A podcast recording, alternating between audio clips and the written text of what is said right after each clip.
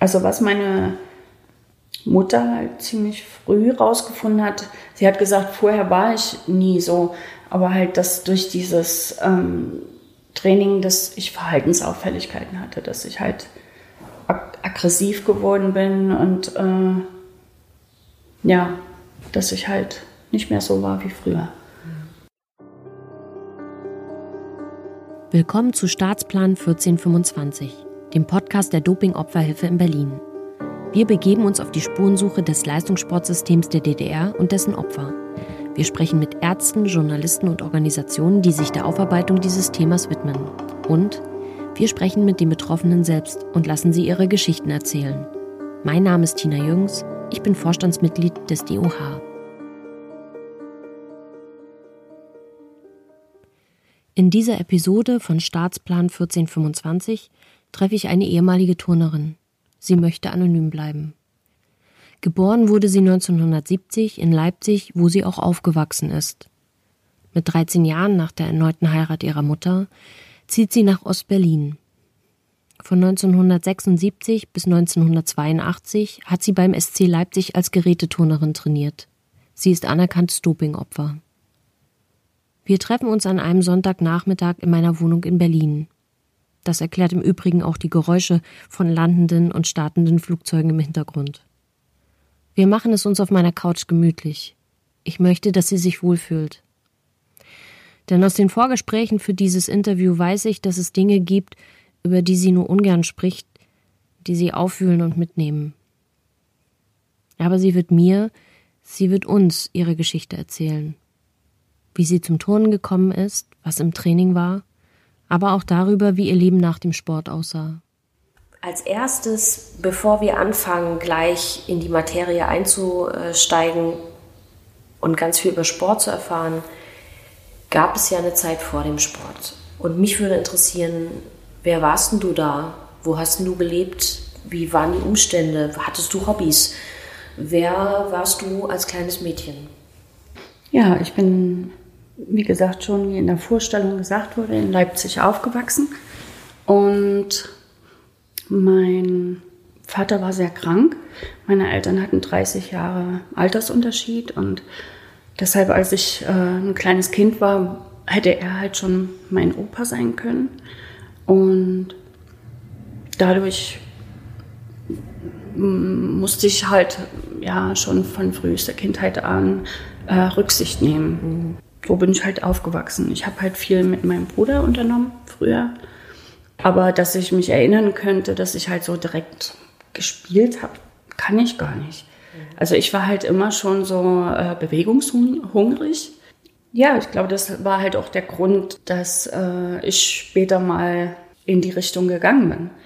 Ich muss dazu sagen, meine Mutter war Krippenerzieherin und als ich geboren wurde, hatte sie mich schon in der achten Woche, ich war acht Wochen alt, schon mit in die Kita genommen. Sie ging wieder arbeiten und hat mich dann in der ersten Gruppe abgegeben. Und bis Ende des Kindergartenalters hatte ich immer meine Mutter rundherum. Und sie hat sich aber halt so bemüht, mich nicht zu bevorzugen, sondern im Gegenteil, damit die anderen Kinder halt nicht denken, ich werde bevorzugt. Und deshalb hatte ich es manchmal sogar, würde ich sagen, ein bisschen härter. So. Muss ja Vorbild sein, so, ne? Hast du das damals als Kind schon wahrgenommen, dass das so war?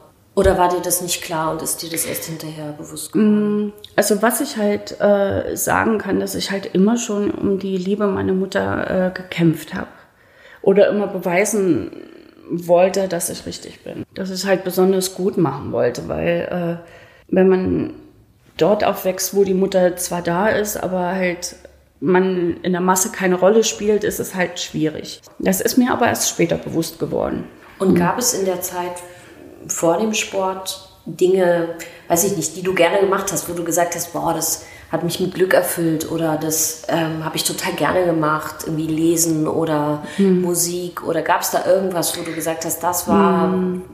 Wie so ein kleiner Lichtblick? Also ich habe ja schon mit sechs Jahren angefangen mit dem Training und dadurch äh, viel Lesen flach, weil, Klar. ne? Mhm.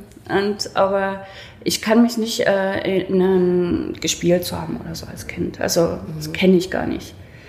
mir fehlte halt auch, muss ich ganz ehrlich sagen, die Erinnerung an meine Kindheit. Das, was halt vom, vom sechsten Lebensjahr passiert ist. Also. Mhm.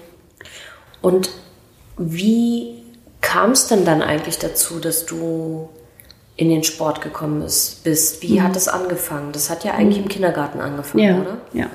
Äh, also wir waren fünf oder sechs, also wir waren in der letzten Kindergartengruppe und äh, wir waren, also damals war das halt nicht nur so, dass man in der Schule zusammen war, sondern oft war es halt auch so, dass man von der ersten Krippengruppe faktisch bis zur letzten Kindergartengruppe zusammen aufgewachsen ist. Ich bin mit denselben Kindern aufgewachsen und dann kamen halt, glaube ich, so Leute, die uns halt beim, bei der, wir hatten immer so eine Beschäftigungsstunde im Kindergarten und die haben uns halt dabei beobachtet und dann gesagt, heute machen wir mal Beschäftigungsstunde und fingen dann halt an, dass sie halt gesagt haben, ja, rennt mal im Kreis mit Tamporingen oder zieht euch mal über die Bank oder balanciert mal über die Bank. Und wir haben das halt eher so wie ein Spiel wahrgenommen und aber halt, ja, es hat halt Spaß gemacht, so. Was dann später geschah, also die kamen dann öfter in die Kita und dann fing das halt an, dass äh, man vermessen wurde. Also man wurde gewogen und also ich habe heute noch so eine Waage vor Augen, wo halt der Zeiger halt, also das war halt jetzt nicht so eine mit diesen Schiebe. Äh, mit diesen Schiebeding nicht, sondern halt, das war halt so eine Runde, die dann, wo der Zeiger immer höher ging. So was halt auch die äh, Pferdjockeys haben. Mhm. Ne? Oder man musste halt äh, irgendwo reinpusten und was das Lungenvolumen ist. Oder man musste ja sich vorbeugen und die sind mit dem Finger halt die Wirbelsäule abgefahren. Heute weiß ich, dass das damit zu tun hatte, dass die geguckt haben, ob die Wirbelsäule gerade ist oder eine Skoliose. Ja, ob die optimalsten Bedingungen sind, halt ins Training genommen zu werden. Und ab da fand ich es halt komisch. Schon da wurde ausgesiebt, dass manche, die die körperlichen Voraussetzungen nicht hatten, gar nicht da reingekommen sind.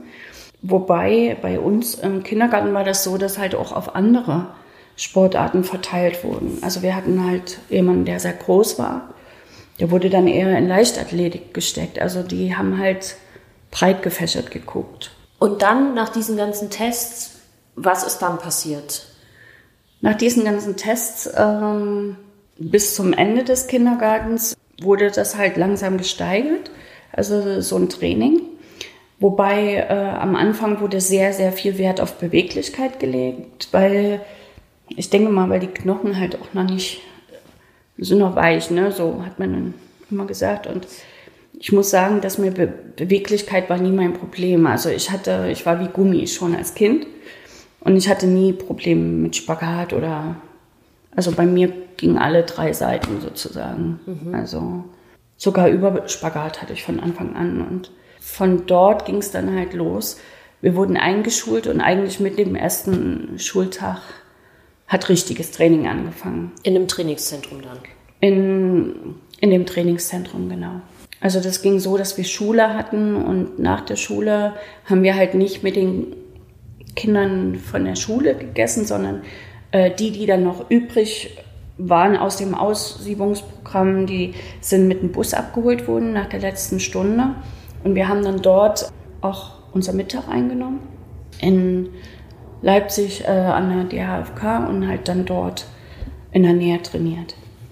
Das heißt, ich muss mir das so vorstellen, du bist eingeschult worden, ähm, hattest am Vormittag Unterricht, mhm. dann kam der Bus, hat dich und andere abgeholt, ins Trainingszentrum mhm. geschafft.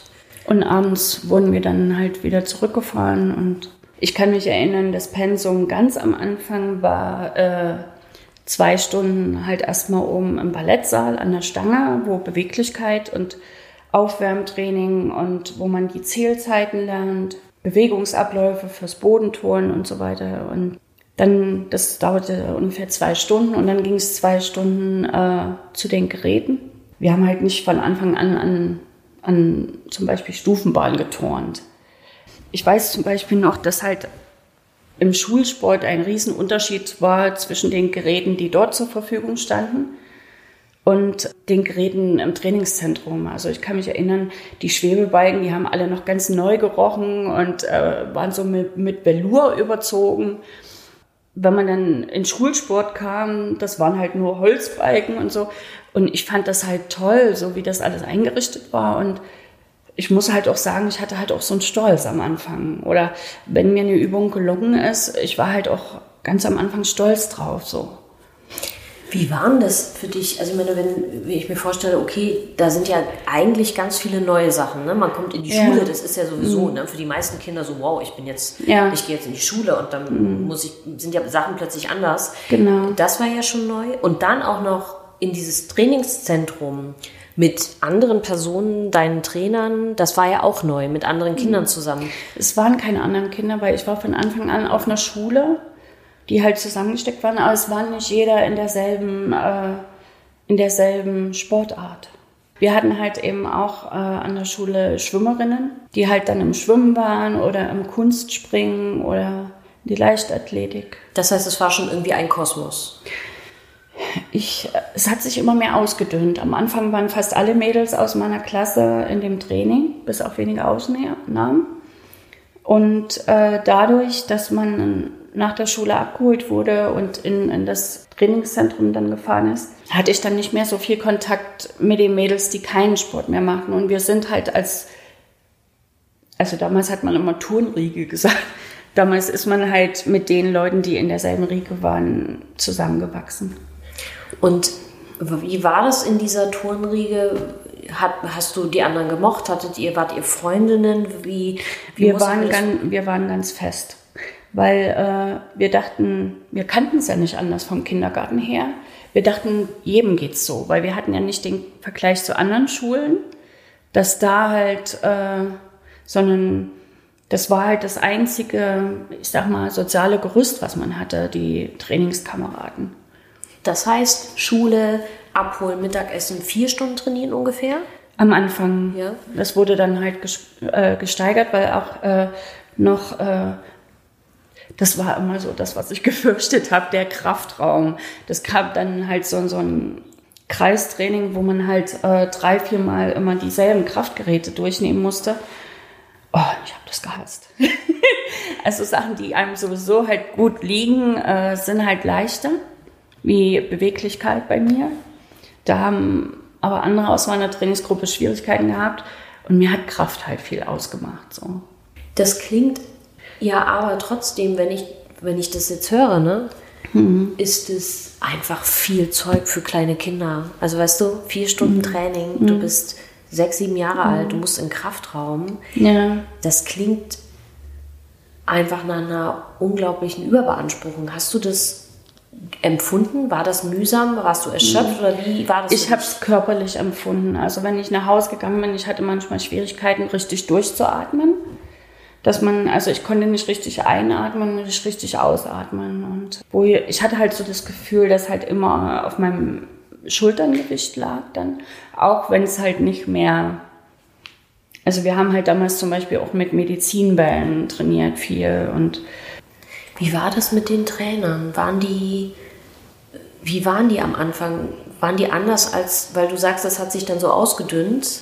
Wie war die Beziehung? Gab es da ein mhm. freundschaftliches Verhältnis oder hattest du eher Angst vor den Trainern? Oder waren die am Anfang nett und irgendwann nicht mehr? Was, was, mhm. wie, wie hat sich das gestaltet? Weil ich kann mir vorstellen, dass das ja für, für Kinder schon also, mal wichtig ist, mhm. dass die Beziehung da intakt ja. ist, weil man so klein ist. Also in der ersten Klasse, wie gesagt, da war das halt mehr so noch nicht so schwierig. So damals war im, Osten auch Samstagsschule. Und wir haben halt äh, die ganze Zeit trainiert. Und sonntags waren Ausscheidungswettkämpfe und deshalb hat sich das ausgedünnt. Das heißt, man hatte Schiss rauszufliegen und dadurch, dass wir halt so ein enges Gefüge waren, die Mädels untereinander, ne? Und wenn dann eine ausscheidet, weil sie die Leistung nicht mehr bringt, das war schlimm. Aber ich kann gemeinschaftlich sagen, dass wir eigentlich die Motivation hinter allem Angst war. Angst vor den Trainern. Vor den Trainern. Weil äh, also es gab halt eben auch schon einen auf dem Hinterkopf, wenn was nicht geklappt hat oder halt auf dem Hintern oder so. Wie war das, wenn die, wenn ihr trainiert habt, da waren ja wahrscheinlich keine Eltern anwesend. Nee. Mm -mm. Ähm, das heißt, ihr hattet einen Trainerstab von wie vielen Leuten haben euch trainiert? Oh, das kriege ich halt nicht mehr zusammen, aber es war halt auch unterschiedlich. Also wir hatten halt für verschiedene Sachen, also zum Beispiel, ich kann mich erinnern, da war halt eine ältere Frau, die hat halt Ballett trainiert. Und dann gab es halt so wie noch Assistenten, die rumgegangen sind und an uns rumgebogen haben, so damit wir richtig stehen oder richtig gedehnt werden. Oder wenn, wenn zum Beispiel halt wir an der Stange geturnt haben. So, und unten waren wieder ganz andere Trainer an den Geräten oder halt am, im Kraftraum. Das heißt, wir reden von einem Stab von was? Vier, acht Leuten? Ich würde sagen, halt so, man hat halt regelmäßig äh, so zehn Leute um sich gehabt. Und damals als Kinder, man unterscheidet ja nicht. Ich muss halt dazu sagen, dass halt ziemlich früh der sportmedizinische Dienst anwesend war. Und also spätestens ab Klasse 2 äh, fing es dann an, dass wir nach Turnübungen sofort den Puls gemessen bekommen haben. Dann wurde das in Tabellen eingetragen.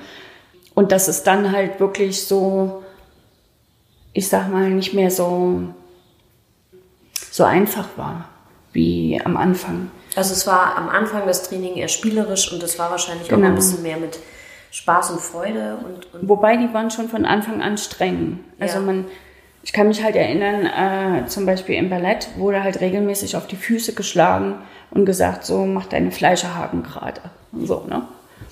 Und man hat dann schon aus Angst das gemacht. Also alles war äh, angstgesteuert. Also man hatte halt so, ich war dann halt auch nicht mehr entspannt.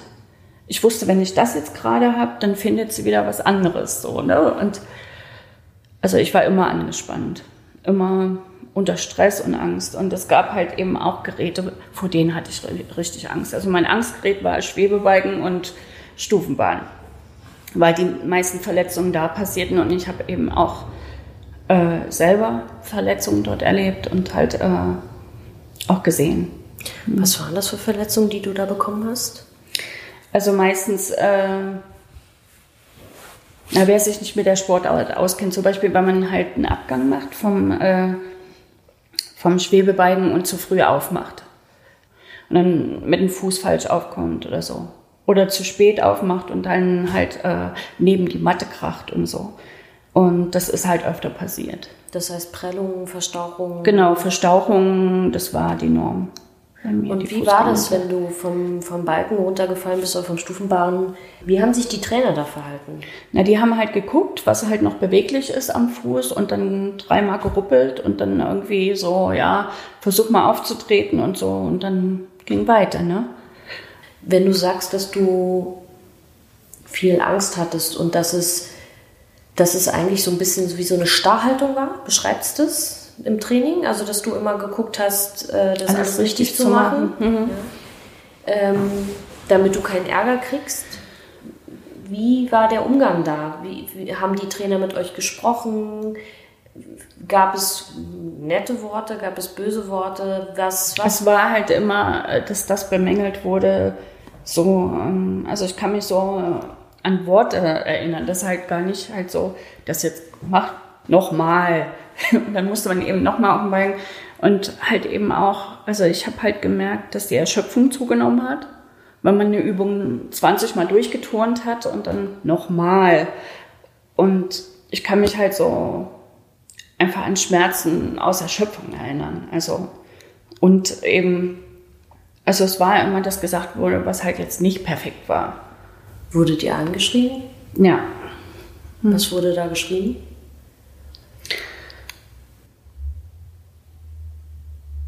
Ich kann mich nicht mehr an den Wortlaut erinnern, aber halt meistens, äh, wenn halt eine Übung nicht funktioniert hat. Oder wenn halt schon mehrmals was gezeigt wurde und man konnte das halt nicht nachtun oder also vor allen Dingen am Anfang hat man ja einzelne Elemente gelernt und nicht eine ganze Übung, sondern äh, man, wenn dann ein Element äh, gesessen hat, hat man das mit in die Kür dann aufgenommen.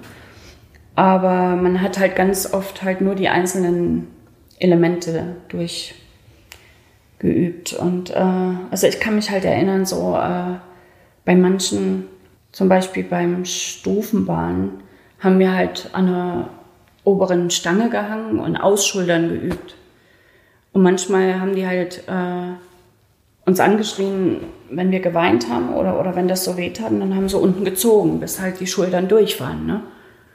Wie war das mit Weinen? War das, durfte man das bei euch? Naja, es wurde halt so unter Druck gesetzt. Mensch, du bist Sportler, reiß dich zusammen und es ging immer über Zusammenreißen. Ne? Und ähm, ich kann mich erinnern, ich bin halt dann oft nach Hause gegangen und hatte halt, halt Schmerzen überall. Und meine Mutter hat das halt so abgetan, so, naja, das, du wächst halt und das sind Wachstumsschmerzen oder so. Aber ich muss meine Mutter zugute halten, sie hat ja halt nicht beobachtet, genau was halt da im Training passiert ist. Sie hat ja auch ein Stück weit vertraut, dass, dass das gut läuft. Also ich, was bleibt dann übrig vom Tag, wenn die Tochter bis 18 Uhr Training hat nach der Schule, dann nach Hause kommt, vielleicht halt noch was isst und dann ins Bett geht, ne? Das heißt, dein Tag sah so aus. Du bist morgens aufgestanden, du bist ja. zum Training gegangen, äh, zur Schule gegangen, dann zum mhm. Training gegangen. Du kamst abends spät nach Hause, du warst total mhm. erschöpft, dir hat oft. Und nächsten Tag das wieder. Und manchmal, also die schulischen Leisten mussten ja auch laufen. Manchmal nach Abendbrot noch Hausaufgaben, Hausaufgaben und dann, genau. Das heißt, dass deine Kindheit im Grunde ja aus sieben, äh, sechs Tagen Schule und Training bestand und den Sonntag du meistens mit Wettkämpfen verbracht hast. Ja, Ausscheidungswettkämpfe. Also so, wo halt eben auch geguckt wurde. Äh, also ich muss halt auch sagen, selbst die Mädels, die mit mir in der ersten Klasse zusammen waren, manchmal hat man die halt dann doch noch in eine andere Sportart gesteckt. Also ich, ich äh, kann mich erinnern, dass wir halt recht viele waren am Anfang. Und dann, wo ich aufgehört habe, dann waren nur noch zwei übrig. Das heißt, da wurde ganz klar selektiert, wer diesen, genau. wer diesen Marathon und diese, diesen wer Kraftakt durchhält. Wer das schafft. Also was meine Mutter halt ziemlich früh rausgefunden hat, sie hat gesagt, vorher war ich nie so, aber halt, dass durch dieses ähm, Training, dass ich Verhaltensauffälligkeiten hatte, dass ich halt ag aggressiv geworden bin und äh, ja, dass ich halt nicht mehr so war wie früher. Aber, Aber sie hat das halt darauf äh, zurückgeführt, dass ich halt schwierig bin. Oder keine Ahnung. nicht nachgefragt. Nee. Mm, mm -mm. Wie sieht also das Leben einer Neunjährigen aus, die schon zu diesem frühen Zeitpunkt ihres noch jungen Lebens Teil des rigiden DDR-Sportsystems ist? Deren Welt vorgegeben, kontrolliert und abgeschottet ist und sich nur ums Turnen dreht. Wo jede Trainingsleistung überwacht, nach dem Leistungsprinzip ausgesiebt wird und schon kleine Kinder zu Konkurrenten erzogen werden. Wo die Kontrolle des Staates so weit reicht, dass er vorgeben kann, was diese noch im Wachstum befindlichen Kinder essen dürfen. Wie sieht eine Kindheit unter diesen Umständen aus? Und natürlich, wann erhält sie das erste Mal sogenannte unterstützende Mittel? Wir reden von Kindern, die sieben, acht, neun Jahre alt sind mhm. und diese Art von Dauerbelastung ausgesetzt mhm. sind. Da gibt es ja keinen Raum zum Spielen, das so. Ne? Aber man also mir war das halt nicht bewusst. Es ging ja jedem so von uns, äh, bis auf Ausnahmen, wo halt auch schlimmere Sachen passiert sind. Also wir hatten eine in der Turngruppe, da war ich ungefähr neun und die ist verstorben.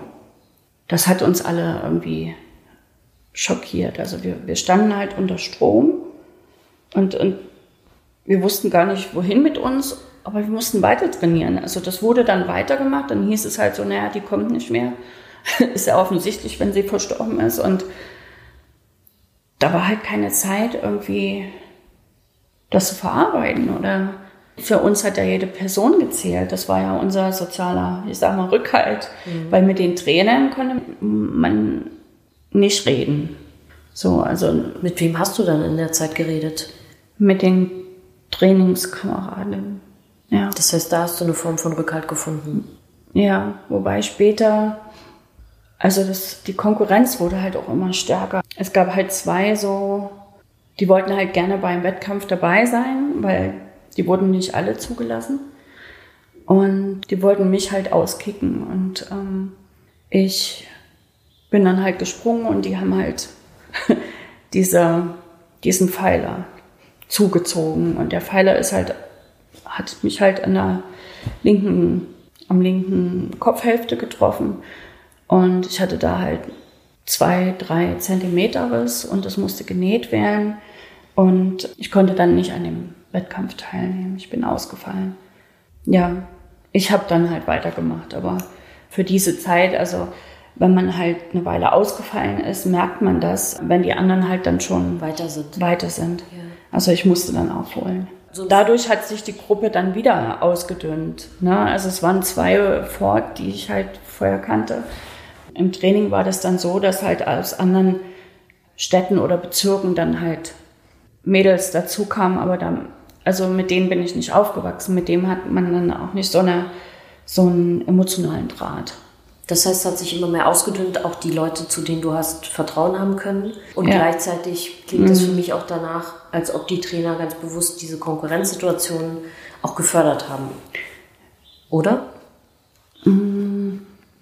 Also die Sache an sich wurde einfach mehr zur Konkurrenz innerhalb der Einzelnen. Jetzt bist du neun Jahre alt ungefähr. Mhm. Du hast offensichtlich jemanden aus deiner Trainingsgruppe verloren. Ja. Die Trainingsgruppe wird immer kleiner. Der Druck durch die Trainer nimmt zu. Du redest eigentlich mit niemandem darüber, was im Training passiert. Mhm. Auch nicht mit deiner Mutter. Das ist halt so die, die ähm, Krux. Also meine Mutter war halt sehr stolz auf mich und fand das eben auch toll, wenn ich halt in der Verwandtschaft vorgeturnt habe also sagen wir mal, sie können halt dann auch mit mir so ein bisschen angeben und auch oh, guck mal, was sie kann. Und, aber äh, also zum Beispiel das Sandmenschen durfte ich nur im Spagat gucken. Oder halt, äh, wenn ich nach Hause kam, meine Mutter wollte, dass ich dann noch besser werde. Und dann ging halt manchmal Training noch weiter. Komm, mach jetzt mal eine Felgrolle oder üb jetzt noch mal eine halbe Stunde Brücke oder so, ne? Und das heißt also, nicht nur die Trainer haben abverlangt, sondern meine Mutter dann auch. Und ich bin halt nicht zu ihr gegangen. Das klingt, und ich will das überhaupt nicht bagatellisieren, aber das klingt einfach nach keiner sehr schönen Kindheit. Hast du eigentlich da noch Freude für das empfunden, was du da gemacht hast? Also das Hauptding war Angst und Erschöpfung. Angst den Trainern das Recht zu machen, meiner Mutter das Recht zu machen, weil jedes Kind möchte ja geliebt werden. Und ich wusste, bei meiner Mutter geht es über Leistung. Also wenn ich abliefere, ne? Manchmal hat sie das halt auch so aus Scherz gesagt, dass halt, ähm, ja, irgendwie so, ja, wenn du ein liebes Mädchen bist und das und das erledigst, dann habe ich dich lieb. Ich dachte aber, das gehört so. Ich dachte, es geht jedem so, weil wenn man sich nicht mit anderen ja, unterhält, dann denkt man, es geht jedem so. Und ein Stück weit war ja die DDR-Gesellschaft tatsächlich so, ne? Also mhm. dieses, dieser Leistungsgedanke, ja. dieses. Aber das habe ich halt als Kind nie hinterfragt. Wie gesagt, ich dachte, es gehört so. Dann kommt ja, also wenn man das Fördersystem des, des DDR-Sports kennt, äh, gibt es ja mehrere Förderstufen. Förderstufe 1 ist mhm. Trainingszentrum, Förderstufe 2 ist KJS, Kinder- und Jugendsportschule. Wie war das bei dir? Du bist dann delegiert worden oder wie muss ich mir das vorstellen? Also so viel ich weiß, bin ich halt bis zur zweiten Förderstufe gewesen, habe aber trotzdem zu Hause gewohnt. Wahrscheinlich lag das daran, dass halt Leipzig sowieso alles äh, zentriert war. Ich weiß, dass es auch in anderen Sportarten so, äh, so war. Und bei mir hat halt, äh, so wie ich mich erinnern kann, das schon früher angefangen. Also es gab halt im Osten so ein, so ein Art Sirup, das hieß Travidin. Mhm. Und das habe ich halt schon nach dem Kindergarten bekommen. Und aber auch Tabletten, die meine Mutter mir gegeben hat, aber da war halt nie eine Verpackung dazu. Wie sahen die Tabletten aus? Unterschiedlich. Also manchmal äh, so eine gelben, manchmal rosa oder weiße. Und äh, meine Mutter hat das dann halt immer so mit einem Löffel zerdrückt und mir dann halt geben. Und woher Frühstück. hatte deine Mutter diese Tabletten? Vom Trainer. Die haben halt gesagt, das ist halt für einen Knochenaufbau oder Vitamine und so. Und das Wort, so wie wir das heute hören, Doping, das ist nie gefallen. Also das Wort gab es, glaube ich, gar nicht im Osten. so, also. Und du warst wie alt, als das mit diesen Tabletten anfing? Nachdem ich aus dem Kindergarten raus bin. Das heißt schon im Trainingszentrum am Anfang erste Förderstufe ja, sieben ja, Jahre. Ja. Also ab dann, wo ich halt sage, dass Spartakiaden und Trainingszentrums angefangen haben. Ich kann mich halt auch erinnern, dass ähm, meine Mutter mir erzählt hat, dass die Trainer äh, ihr das gegeben haben und gesagt, das sind äh, so Vitamine, dass sie das halt alles, dass, dass mein Körper gesund bleibt. Sie hat das aber halt nie äh, eine Verpackung gesehen oder so. Das wurde ihr immer so lose mitgegeben. Und sie hat es dann halt auch nicht hinterfragt. Ich kann mich halt ähm, erinnern, im Training selber war das halt so, dass uns ganz oft so Blut abgenommen wurde, mindestens einmal die Woche, so aus dem Ohr. Wir sind dann ständig mit so einem Ohrpflaster rumgerannt. Dass halt mindestens zweimal im Monat wir halt auch äh, zum sportmedizinischen Dienst mussten. Da war EKG, äh, Urinabgabe und ich glaube alle Vierteljahre sogar Stuhluntersuchung. Und das war alles schon im Trainingszentrum so? Ja. Also ich war halt nur an einem Trainingszentrum, bloß die Stufen waren dann andere. Die Stufen waren andere. Mhm. Das heißt, dein Trainingszentrum war wie eine KJS quasi. Ja. Okay. Und mhm. der sportmedizinische Dienst, weil du Weil das war SC Leipzig und da war halt war alles, alles zusammen. zusammen. Für die sportärztliche Betreuung der Trainingszentren, Sportschulen und Kadersportler der DDR war der sogenannte Sportmedizinische Dienst zuständig. Dieses zentral und vom Staatsministerium für Gesundheit und dem Staatssekretariat für Körperkultur und Sport geleitete System sollte durch intensive und umfassende Betreuung die Höchstleistungen der DDR-Athleten sicherstellen. Auch die Vergabe von Dopingpräparaten oblag den Sportärzten des SMD.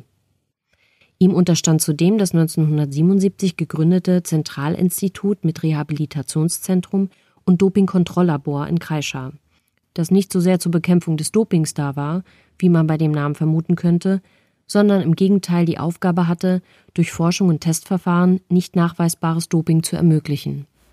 Dieser sportmedizinische Dienst, der war ja dann eigentlich relativ früh von Anfang an präsent. Mhm. Und du hast gerade gesagt, Blut abnehmen und EKGs machen und Untersuchungen mhm. machen und wiegen und messen spielt wahrscheinlich auch Also es wurde halt äh, verschiedene äh, Sachen gemessen, auch mit so einem komischen Ding, wo man halt äh, wahrscheinlich den Fettanteil misst und ne, wurde da so rangehalten. Ja, ja. Und Vitamintrunk, habt ihr sowas auch bekommen? Also ich nicht zu Hause, sondern nur äh, beim Training. Das waren halt so kleine Becherchen und die mussten wir austrinken. Also wir standen, wir mussten antreten in einer Reihe und dann hat jeder sein Becherchen gekriegt. Und wir haben halt manchmal von den Trainern halt äh, auch so eine Art Brausepulver gekriegt, wo man den Finger eintunkt und immer so, ne? Und äh, ja. Und dir als Kind war nicht klar, was das ist, sondern die Erwachsenen gesagt, das ist so. Nee, also bei dem Brausepulver, da waren wir halt scharf drauf, weil äh, irgendwie wir durften, also bei uns war halt vom Essen mäßig halt alles limitiert. Also das halt auch äh, zum Beispiel das Mittagessen, ne? Das war halt, wie gesagt, so äh, haben wir halt dort eingenommen und Nachtisch äh, war halt nicht irgendwie. Und ähm, wenn dann mal sowas kam, dass wir halt irgendwie was zum Naschen hatten, dann sind wir da total drauf abgefahren. Ne? So. Wie war das Thema ähm, Essen und Gewicht bei euch? Wie wurde das gehandhabt? Ein Problem.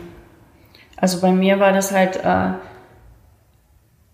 schon von Anfang an ein Problem, dass ich halt nie nach Hungergefühl gegessen habe. Also ich kann mich nicht halt erinnern, ähm, dass es irgendwann mal in meinem Leben normal lief. Also meine Mutter hat zum Beispiel, als ich zwölf war, halt eben auch gesagt, ey, musst eine Diät machen und so und pass mal auf. Und also meine Mutter war halt auch sehr hinterher und sehr ehrgeizig, muss ich sagen.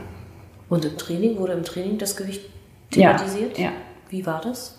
Na, das war ja halt, äh, dass wir immer gewogen wurden auch, wenn die Untersuchungen waren. Und das verglichen wurden. Also ich gehörte halt nun zu denen, die halt sehr zierlich waren und beweglich. Und bist sozusagen immer ganz gut weggekommen ich bin, ja, ich bin auch gar nicht dazu gekommen, viel zu essen. Und ich muss halt auch sagen, als Kind war das halt auch sehr niedrig. Also, genau. Wurde das von den Trainern, also wenn du sagst, deine Mutter hat das thematisiert zu Hause? Das war aber erst später. Erst später? Mhm.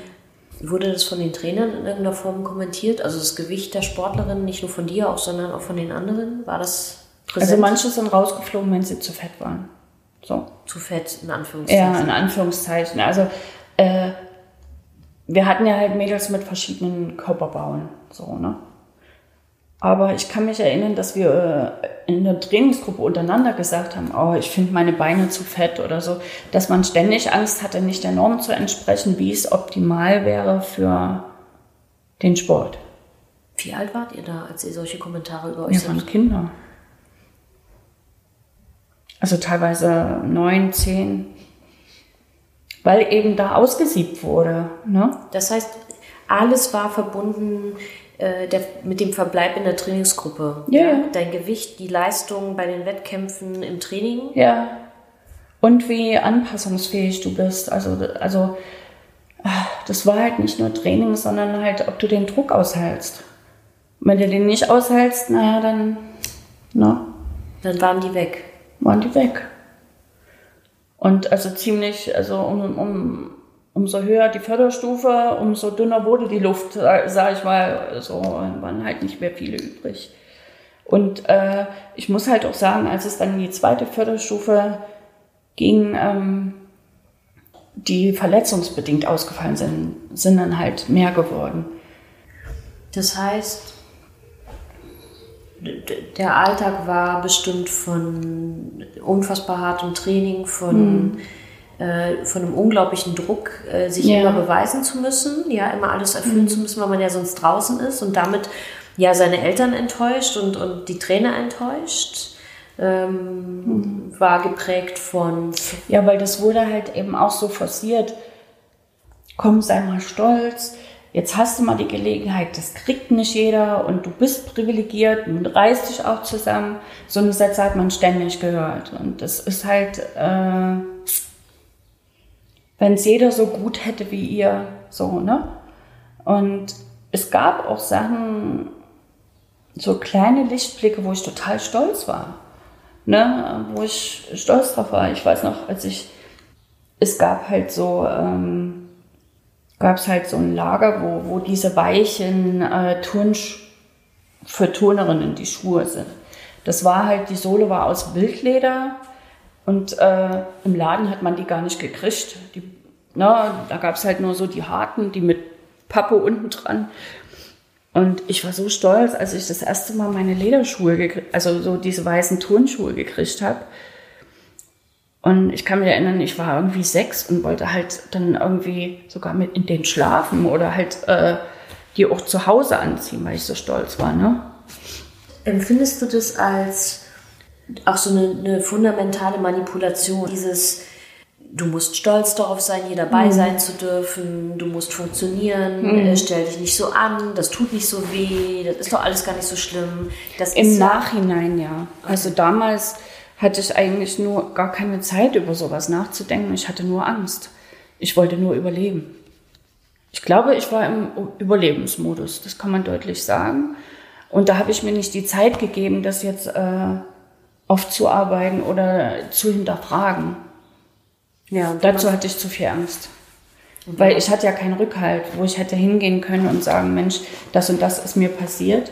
Und äh, ab irgendwann hat es auch nicht mehr funktioniert, äh, zu Trainingskameraden zu gehen, weil denen ging es ja genauso. Die hatten ja auch Angst.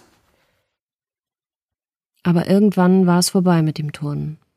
Mit elf Jahren wird sie ausdelegiert, wie es damals hieß.